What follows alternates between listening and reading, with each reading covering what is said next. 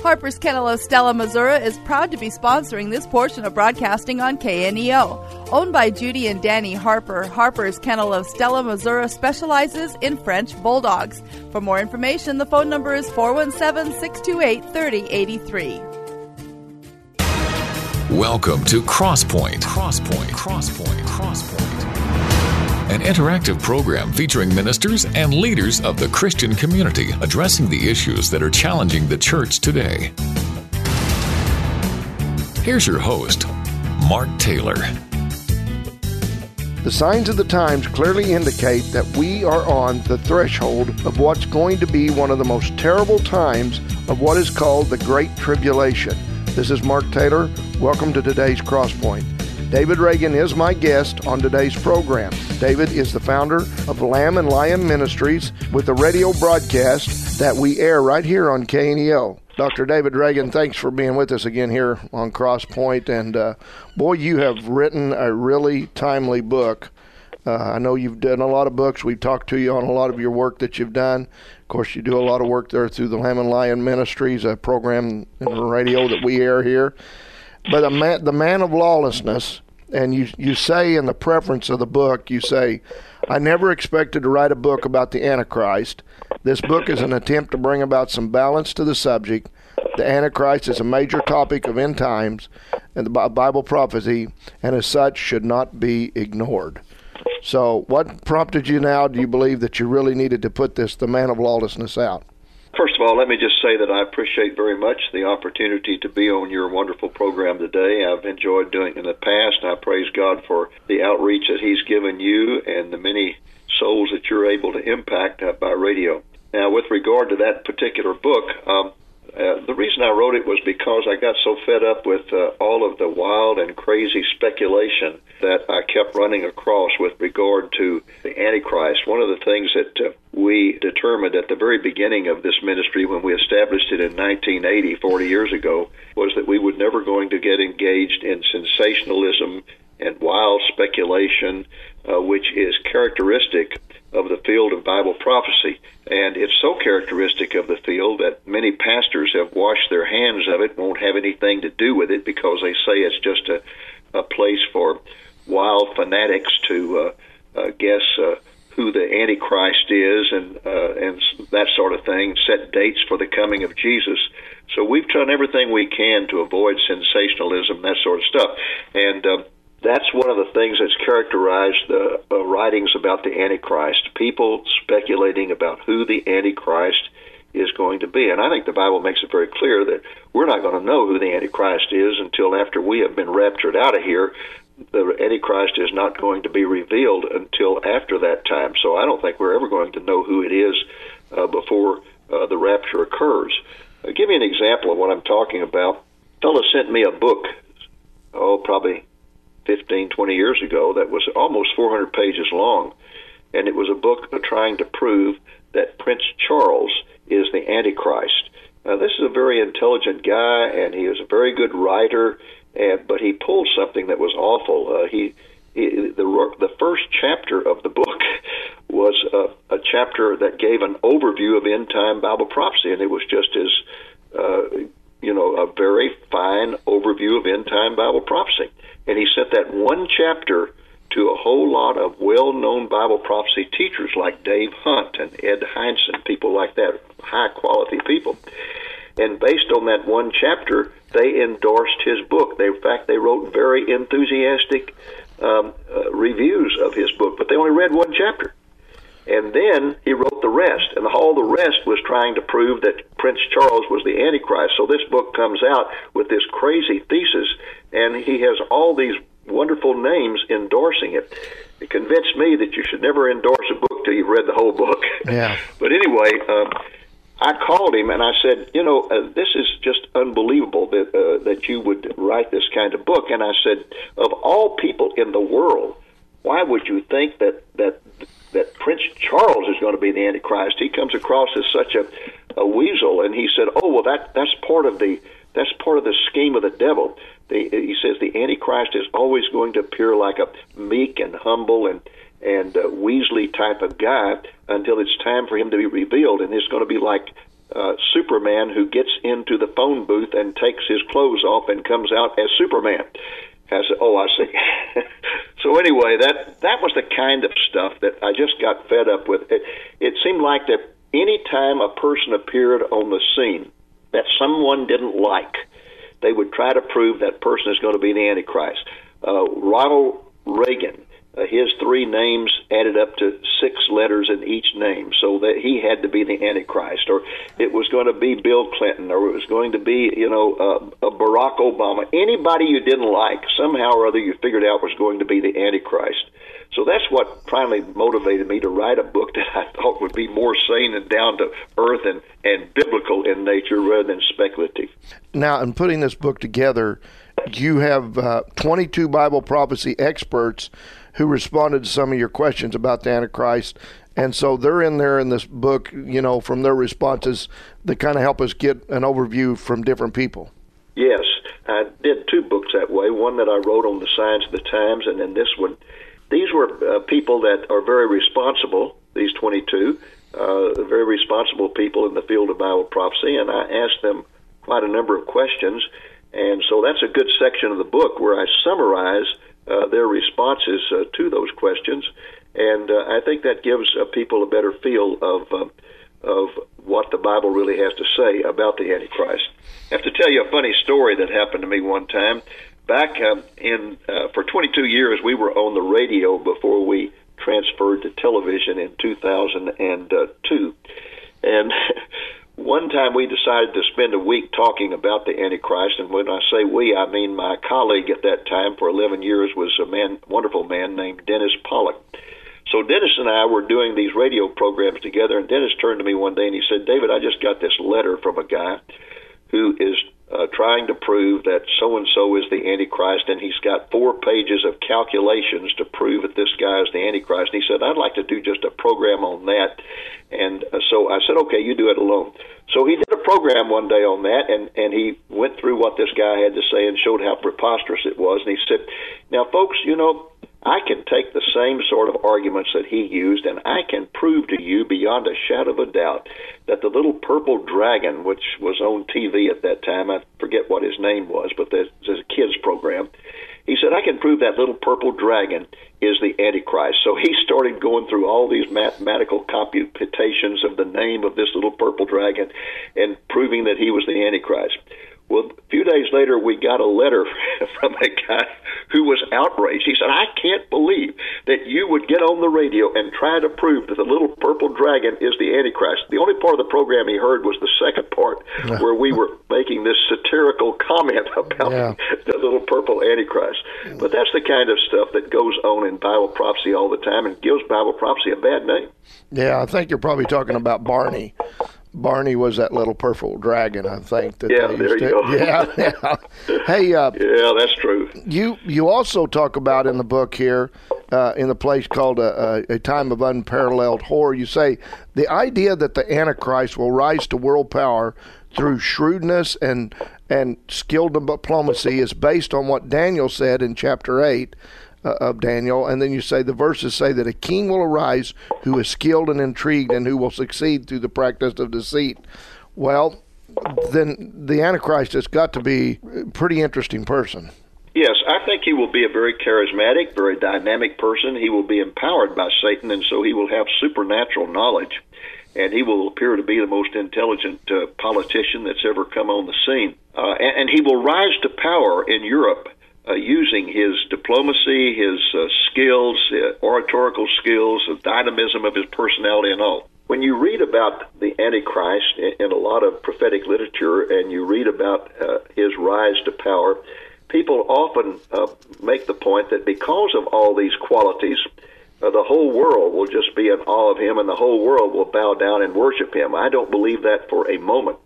Um, I think that that's the way he will gain power in Europe, but not over the world because uh, you have to keep in mind that Africa and Latin America fought for 250 years to deliver themselves from European colonialism.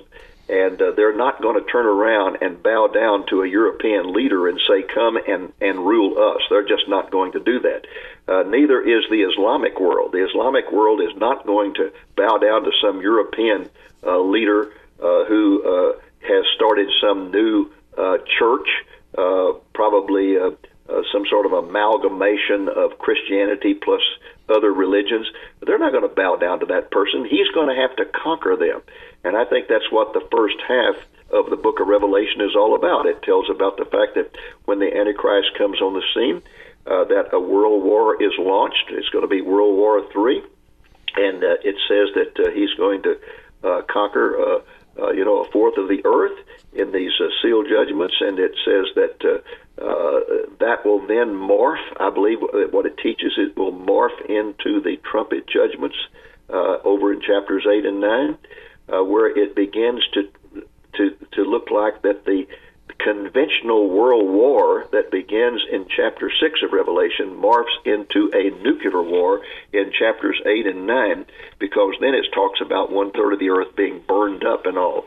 And I think that corresponds to the fact that uh, in the uh, book of Luke, uh, uh, Luke, and I think it's Luke chapter uh, 21, uh, he mentions something very interesting that Jesus said in his Olivet Discourse that's not reported in Matthew, and that is the uh, uh, point where he says in verse 26 Men will faint from fear and over the expectation of the things which are coming upon the world, for the powers of the heavens will be shaken. I think that uh, the war of the Antichrist to take over the world will definitely morph into a nuclear uh, uh, conflagration. Uh, we've never had weapons that we haven't used. I think that uh, God's hand has restrained us from using nuclear weapons since they were used against uh, Hiroshima and Nagasaki. But God's hand is going to be lifted during the tribulation period, and He's going to let man's sin uh, multiply, and I think man will use those weapons. So I think that by the middle of the tribulation, both through a a, a, a conventional war and a nuclear war, the Antichrist will have conquered the whole earth, the first one ever to do that. And it says that point blank in the book of Revelation. It says that he will conquer every tribe, every nation uh, on the uh, face of the earth. Uh, that's in Revelation chapter 13 and uh, verse 8. And he will do so with military force. And at that point, after he's conquered the whole world, I think he will go to Jerusalem and declare himself to be God. And that's when the Jews will revolt against him because they will not accept him for a moment as uh, the uh, as the uh, Messiah. So uh, I think the first half of the tribulation is going to be one of constant warfare, and that goes against what many many Bible prophecy teachers teach because many teach that the first half of the tribulation is going to be peace. And only the second half is going to be a time of warfare. Well, I don't think that's true at all. And, I, and the way they get that is they is that uh, he guarantees the peace of Israel during the first half of the tribulation, and he refers to the Jesus refers to the second half of the tribulation as the great tribulation. So they say, well, that means that all of this war and they're going to be in the second half of the tribulation. No, not at all. The reason Jesus referred to the second half of the tribulation as the great tribulation is because he was speaking to a Jewish audience. And the second half of the tribulation is going to be the time of their persecution they're going to be protected by the Antichrist during the first half, but the second half, he's going to turn on them with a vengeance and try to annihilate every Jew on planet Earth.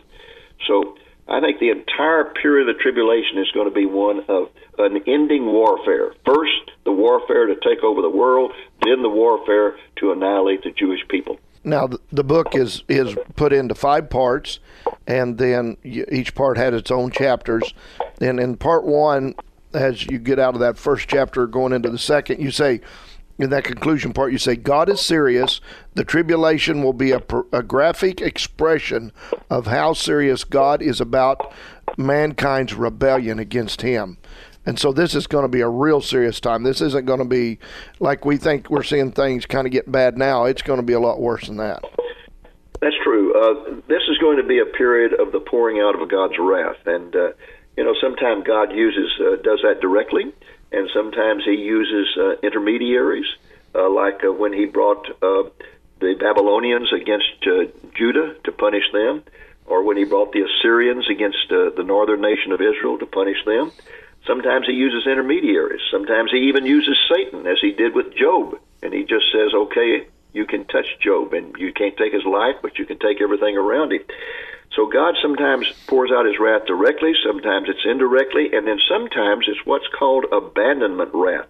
And that's where God just steps back, lowers all the hedge of protection, and says, okay, I'm going to let sin multiply. If you want to live in a foul nest, then I'm just going to let you, uh, you know, let you multiply your sins. And he steps back and abandons. And I think a lot of the tribulation, some of it is the direct wrath of God Certainly, the last part is some of it is indirect wrath of God, some of it is abandonment wrath, but all of it comes from God. And there's many purposes for that tribulation period. One is certainly to pour out his wrath upon the Gentile nations that have revolted against him and are cursing him and blaspheming him.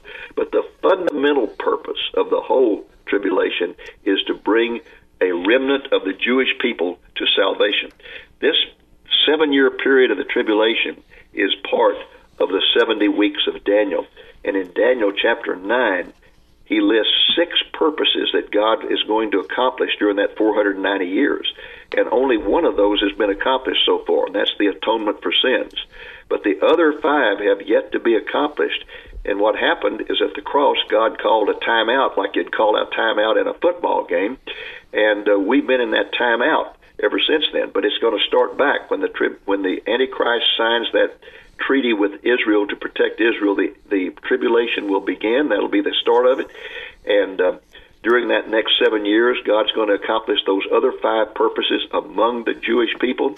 He's what he's basically going to do during the second half of the tribulation is he's going to bring the Antichrist against them with such fury that uh, they will come to the end of themselves. The whole world will be against them. There will be nobody for them. They will not be able to turn to the United States or to anyone else. In the Old Testament times, they always ran to Egypt. Today, they run to us. They will have no one to run to. And that remnant that's alive at the end of the tribulation will finally come to the end of themselves, and they will look upon him whom they've pierced and weep and wail and mourn and receive Jesus, Yeshua, as their Messiah. That's the fundamental purpose of the tribulation. And uh, even Jesus said, Jesus said, I will not return to this earth. He said this point blank I will not return to this earth until the Jewish people are willing to say, Baruch haba Bashem Adonai, blessed is he who comes in the name of the Lord. And that's because of that, I always get a little amused and rather upset with people who believe in replacement theology and say there's no purpose left for the Jewish people in the future. God's washed his hands of them. The church has replaced Israel. Well, not according to Paul in Romans 3 and Romans 9 through 11, and not according to Jesus, who said, I'm not coming back until the Jewish people say, Baruch haba Hashem Adonai. So, yes, God still has a purpose for the Jewish people. And we are talking today with Dr. David R. Reagan talking about the man of lawlessness. Stay with us. We'll be back with more right after this. This is Mark Taylor. If you miss a broadcast of Crosspoint, you can always go to our website at www.kneo.org and click on the programs page. There you can access the current Crosspoint program as well as the last four programs that have been aired. Never miss another Crosspoint program again. Go to www.kneo.org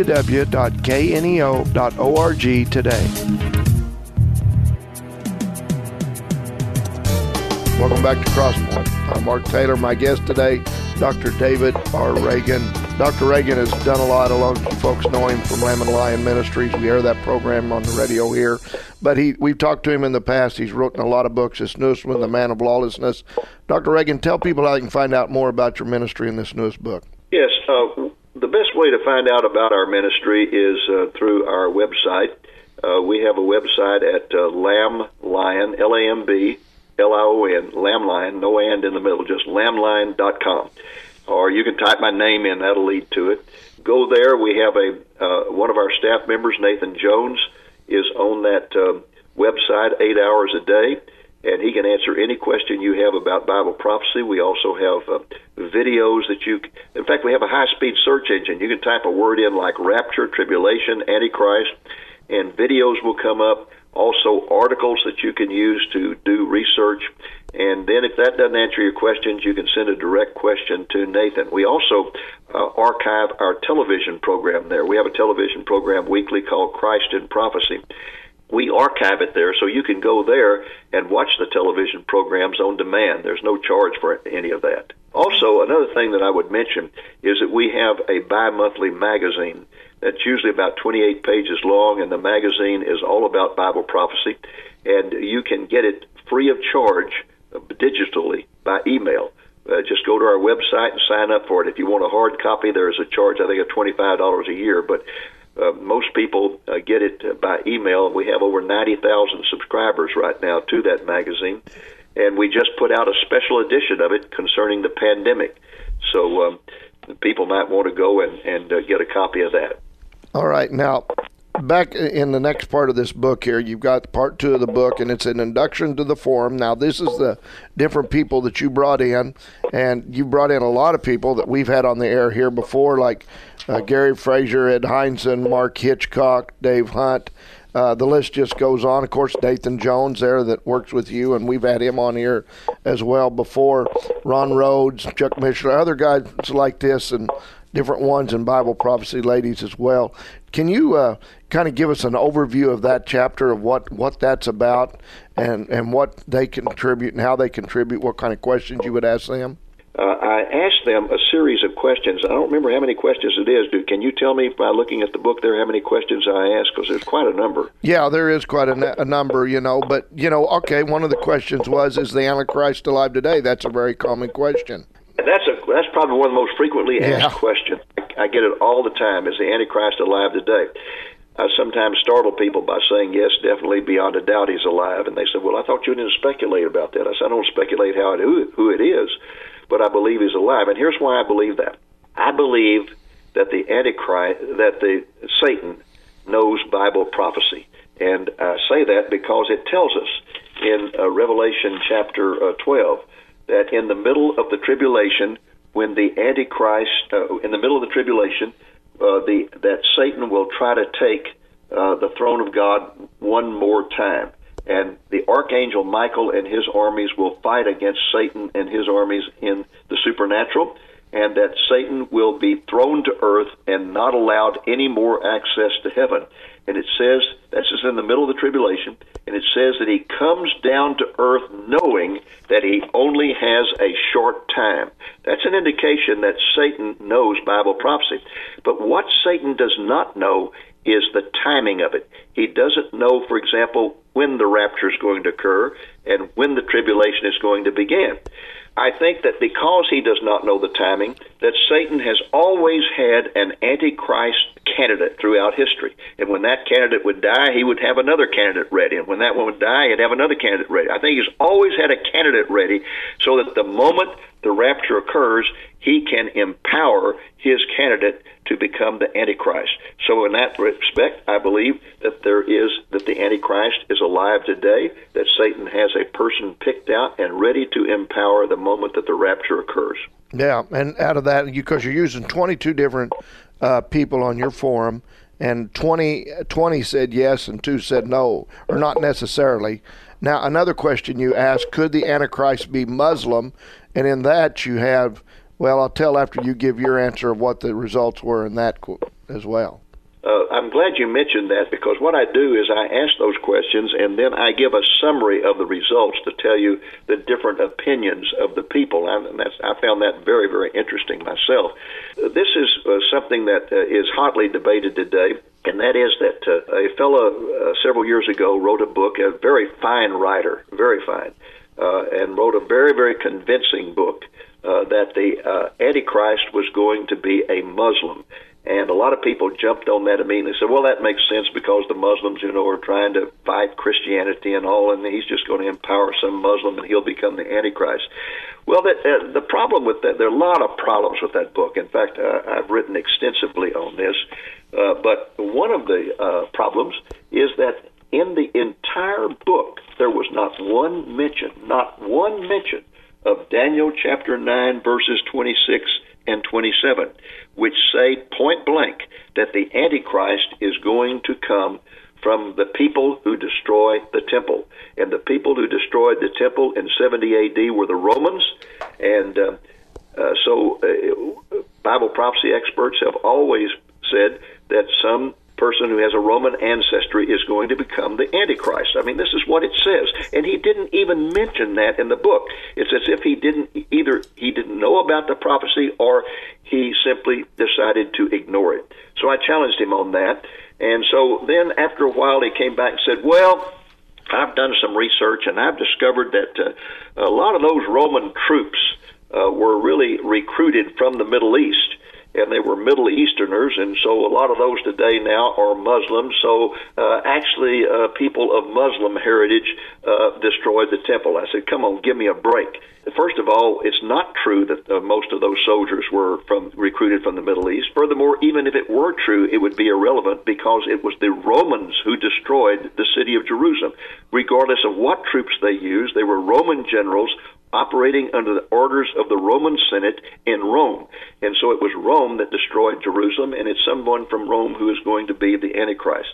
Furthermore, I pointed out, and he's never given a sufficient uh, uh, answer to this, that any Muslim, any Muslim, who would declare himself to be God, which we know the Antichrist is going to do in the middle of the tribulation, any Muslim who would declare himself to be God would be killed immediately by the Muslims themselves because they believe that there is only one God, and that God is Allah. And they consider, uh, for example, Christians to be apostate because we believe that God exists in three persons. Uh, and certainly, any person who declares himself to be God is going to be a, an enemy of Islam, even if he's a Muslim. So, I, when I challenged him on that, his response was, "Well, I just think he will be such a great deceiver, and he will deceive the Muslims to the point that they will be willing to accept him." I think that's utter nonsense. Third, it says that the Antichrist is going to make a covenant with Israel, and the implication of the whole thing is he's going to guarantee the peace of Israel in the Middle East for the first three and a half years of the tribulation.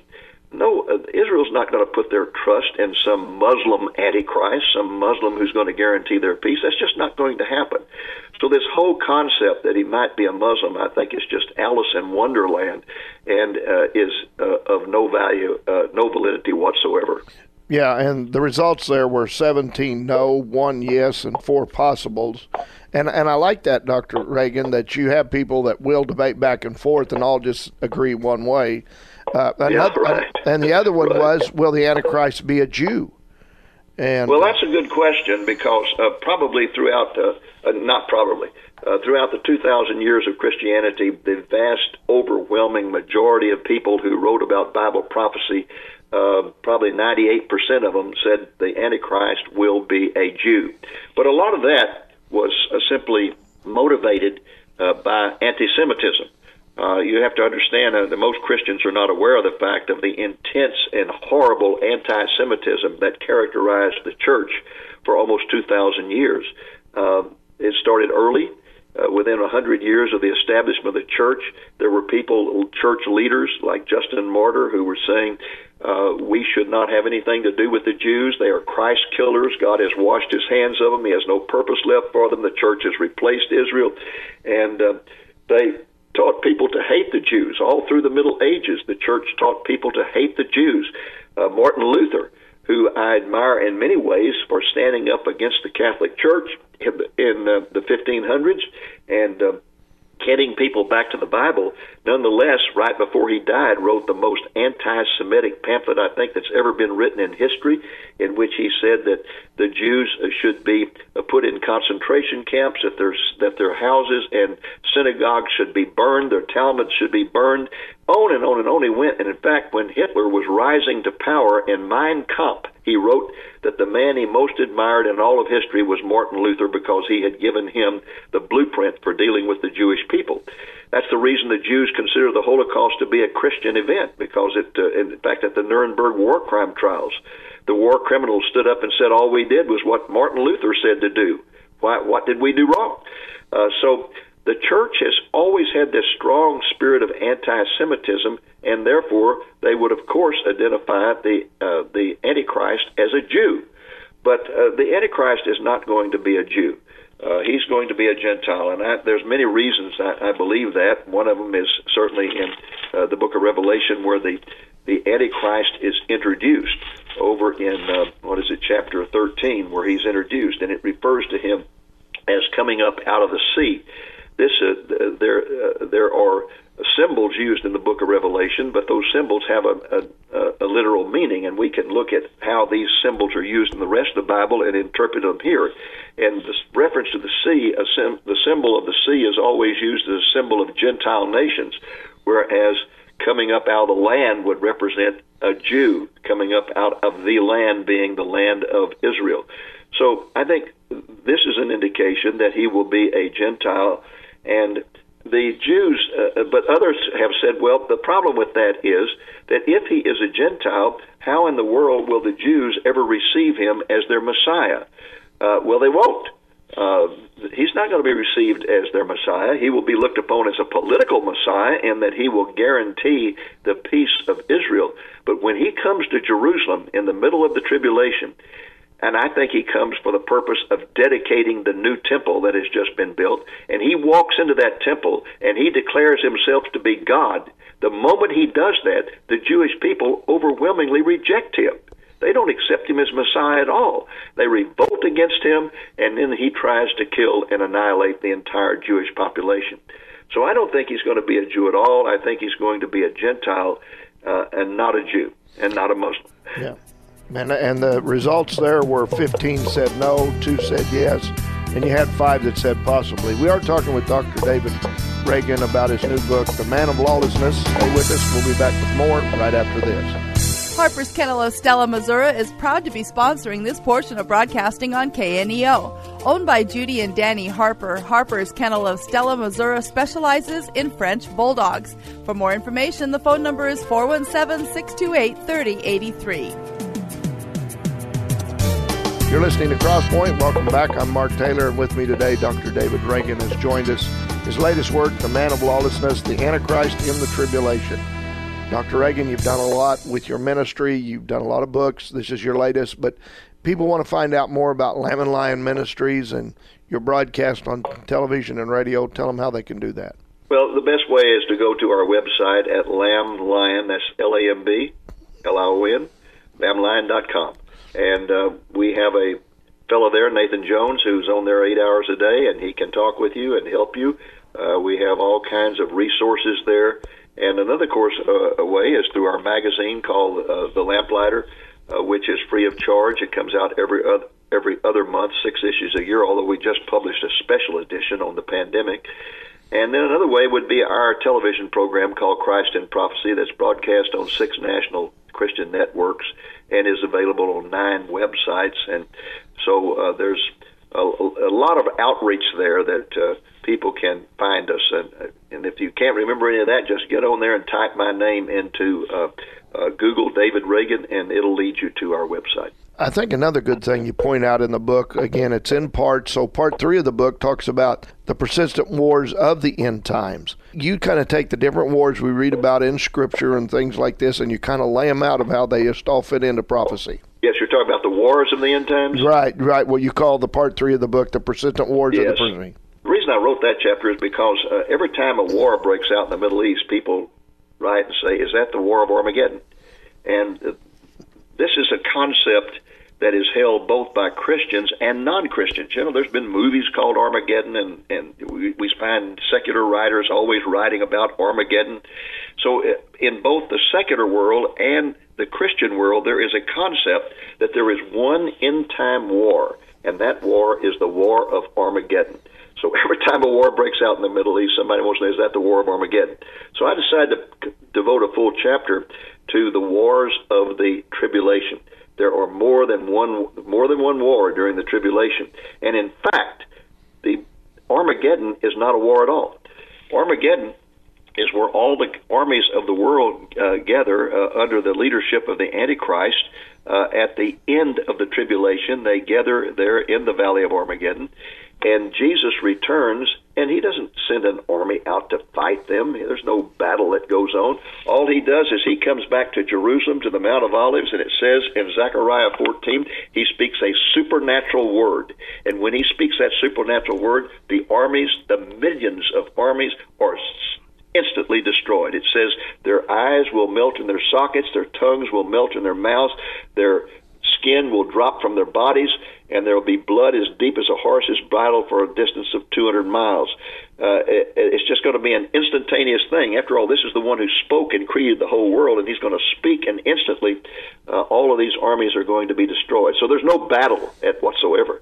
But there are battles during the period of tribulation. There's a whole series of wars, and I give a survey of those in uh, the uh, that chapter. And in fact, this has been one of my most popular teachings. We have a video on this, and many people have requested that video over and over. But what I do is I just give you sort of an overview of all the wars. And in fact, uh, uh, there's nine wars that are mentioned in in the uh, uh, period of the end times, and most people are shocked to find that out. Uh, one is the War of Psalm 83, where the nations that have a common border with Israel fight Israel, and Israel completely defeats them. And then following that is going to be the war of uh, uh, of Gog and Magog. What I think happens is that when Israel defeats all the nations that have a common border with it, those nations then appeal to their uh, to Russia to come down to the Middle East and and to their rescue. And that's what the Russians would love to do somebody to invite them into the Middle East so that they can come down there and not only defeat Israel but take over the oil fields. So Russia will then come in, and it says in the Battle of Gog and Magog, described in Ezekiel 38 and 39, that it describes Russia coming with a whole host of allies, and not a single one, not a single one of those allies has a common border with Israel. So first we have the battle of the interior of those who have a common border with Israel, Psalm 83. Then we have the battle with those who do not have a common border, and uh, that's the battle of Gog and Magog. And it says that those armies will be supernaturally destroyed by God on the mountains of Israel and destroyed in such a way that even the Jewish people will know that God gave them the victory and not the uh, military forces of Israel. And it will cause many Jewish hearts to turn to God probably causing the hearts of the 144,000 are going to be sealed at the beginning of the tribulation. They'll turn their hearts to God. Then it says there's going to be the uh, war of the seal judgments, and then that's going to morph into the war of the trumpet judgments.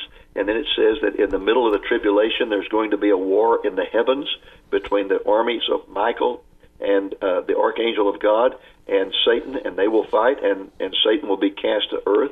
Then it says there's going to be a war of Satan against the Jewish people, and then it talks about the war of Armageddon, which is really a supernatural war where God just speaks the word, and then it talks about the war that's going to occur at the end of the millennium uh, at the end of the millennium, Satan will be let loose, and he will lead nations against Jerusalem, and they will again be supernaturally destroyed by uh, by God. So there's a whole series of wars that are going to go on during that period of time, and not just the war of Armageddon. Another part of the book, the location of the Antichrist headquarters. You talk about speculation about Babylon, and you say the war in Iraq was not the origin or of speculation that ancient Babylon might be rebuilt and served as a headquarters of the Antichrist. You then say yes. the consensus of opinion among Bible prophecy experts was that the mystery Babylon of Revelation, chapter 17, and the Babylon of the Great Revelation of 18 were both references to Rome. Today, that opinion has radically shifted, and the consensus now is that these terms differ in ancient Babylon. Now, tell us about that. There's, there's a lot of difference of opinion on that, and I, I don't want to be dogmatic about it, uh, but there's a lot of difference of opinion those who take the position that it's going to be Babylon, uh, they have some really good arguments uh, for that. Uh, Babylon is always presented in the scriptures as the epitome of evil, of the epitome of blasphemy against God, and, and it's always presented uh, in contradistinction to Jerusalem. It says in the book of Isaiah that it says point blank that Babylon will be destroyed by the Medes and Persians, that it will ultimately cease to become a, a city at all, that it will never be rebuilt, and so I believe that when the book of Revelation reveals that the Antichrist headquarters is going to be in Babylon, that it's talking about Rome. Now, the reason I believe that is because it doesn't say it's going to be in Babylon. it says it's going to be in mystery Babylon. Now that's very significant. Very significant. You have to keep in mind that John, at the time he wrote the book of Revelation, was a prisoner of Rome. He was on the Isle of Patmos, a prisoner of the Roman Empire. He could not write a book in which he was critical of Rome in any way. I mean, if they found that and he was writing against Rome, he would be beheaded immediately. So he had to put it in symbolic language. So he said, this headquarters of the Antichrist will be Mystery Babylon. Now, the thing that's interesting about that is that we know for certain from first century writings of the church fathers that that was a term that was used by the church fathers to refer to Rome. When they would refer to Rome, they would refer to it as Mystery Babylon. And Peter does that in 1 Peter chapter 5, 1 Peter chapter 5, and verse 13, he, he ends his letter by saying, She who is in Babylon, speaking of the church there, she who is in Babylon sends greetings to you, and so does my son Mark. Now that's interesting because Peter was in Rome when he wrote that letter. He was in Rome. He was not in Babylon. Babylon didn't even exist at that time. It was gone. And yet he refers to the fact that he is writing from Babylon.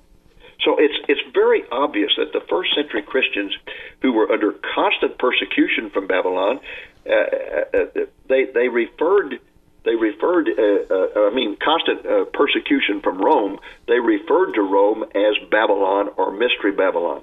So I believe also because it says that the Antichrist is going to come from those who destroyed Jerusalem in 70 AD, the Romans, I believe that Rome is going to be the headquarters of the Antichrist and not Babylon. Now, some of those who argue for Babylon also say, well, you know, Babylon is being rebuilt. It is not being rebuilt under Saddam Hussein, what he did is he went in there and tried to reconstruct a couple of buildings as tourist items uh, that people could come as tourists and see some of what the glory of Babylon looked like.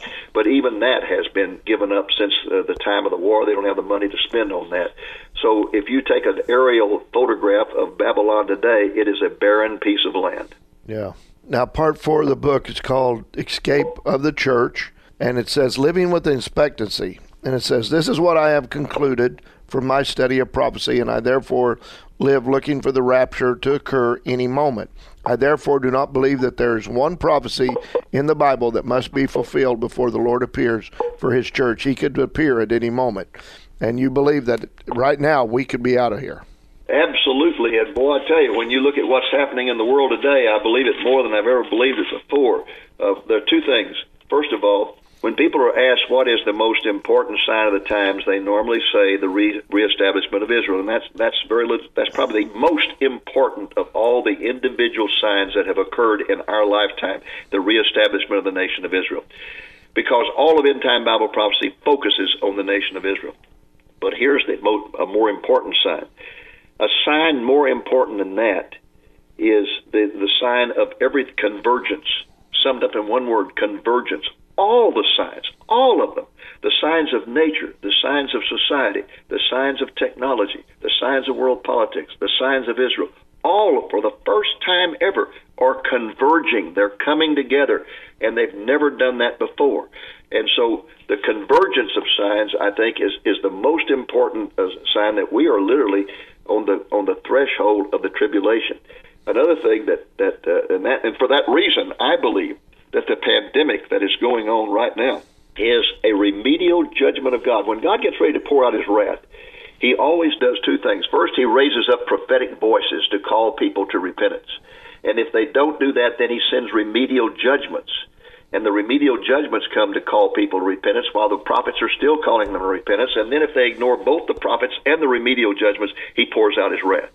Well, God has been sending prophet after prophet after prophet.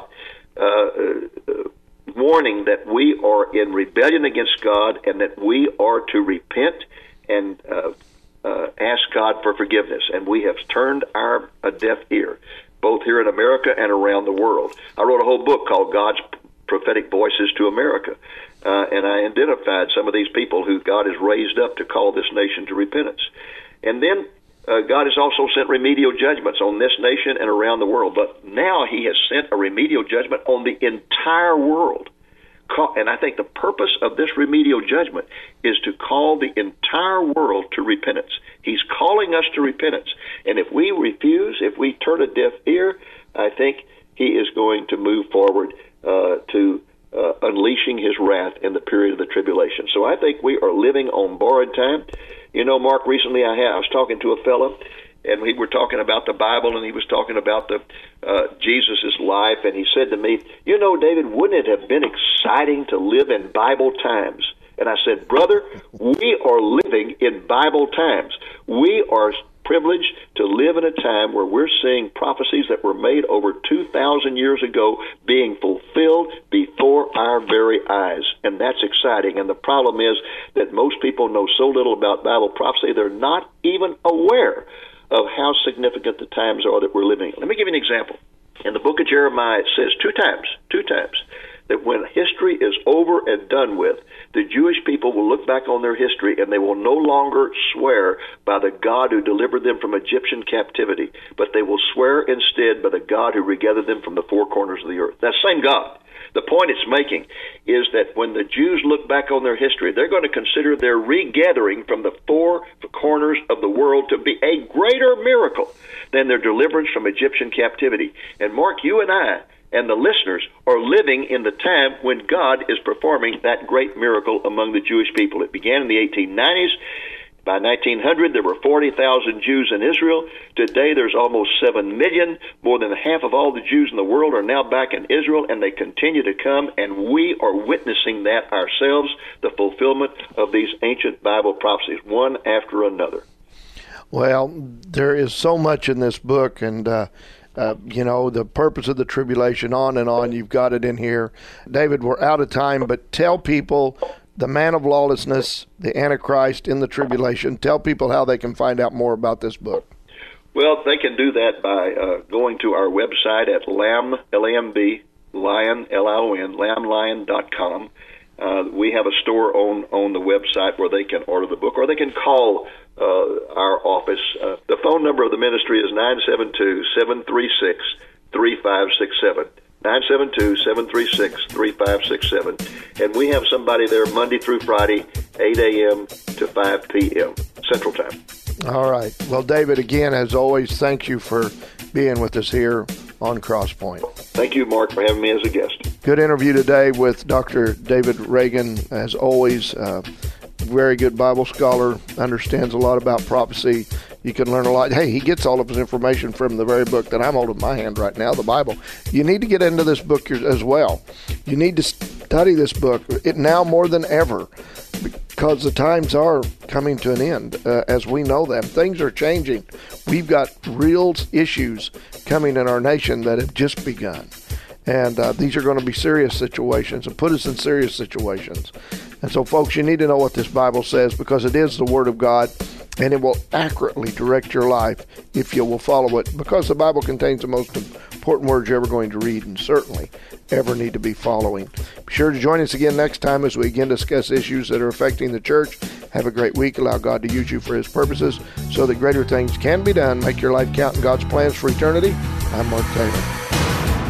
Crosspoint is a program produced in Studio 101 at KNEO Radio. Not all of the views on Crosspoint reflect those of the management or staff of KNEO. You may contact the Crosspoint program at 10827 Highway 86 East, Neosho, Missouri 64850, or by email crosspoint at kneo.org. You can hear Crosspoint four times a week Saturday morning at 1, Saturday afternoon at 2, Saturday evening at 9, and Sunday evening at 7. You can also listen anytime online at kneo.org. Harper's Kennel of Stella, Missouri is proud to be sponsoring this portion of broadcasting on KNEO. Owned by Judy and Danny Harper, Harper's Kennel of Stella, Missouri specializes in French Bulldogs. For more information, the phone number is 417 628 3083.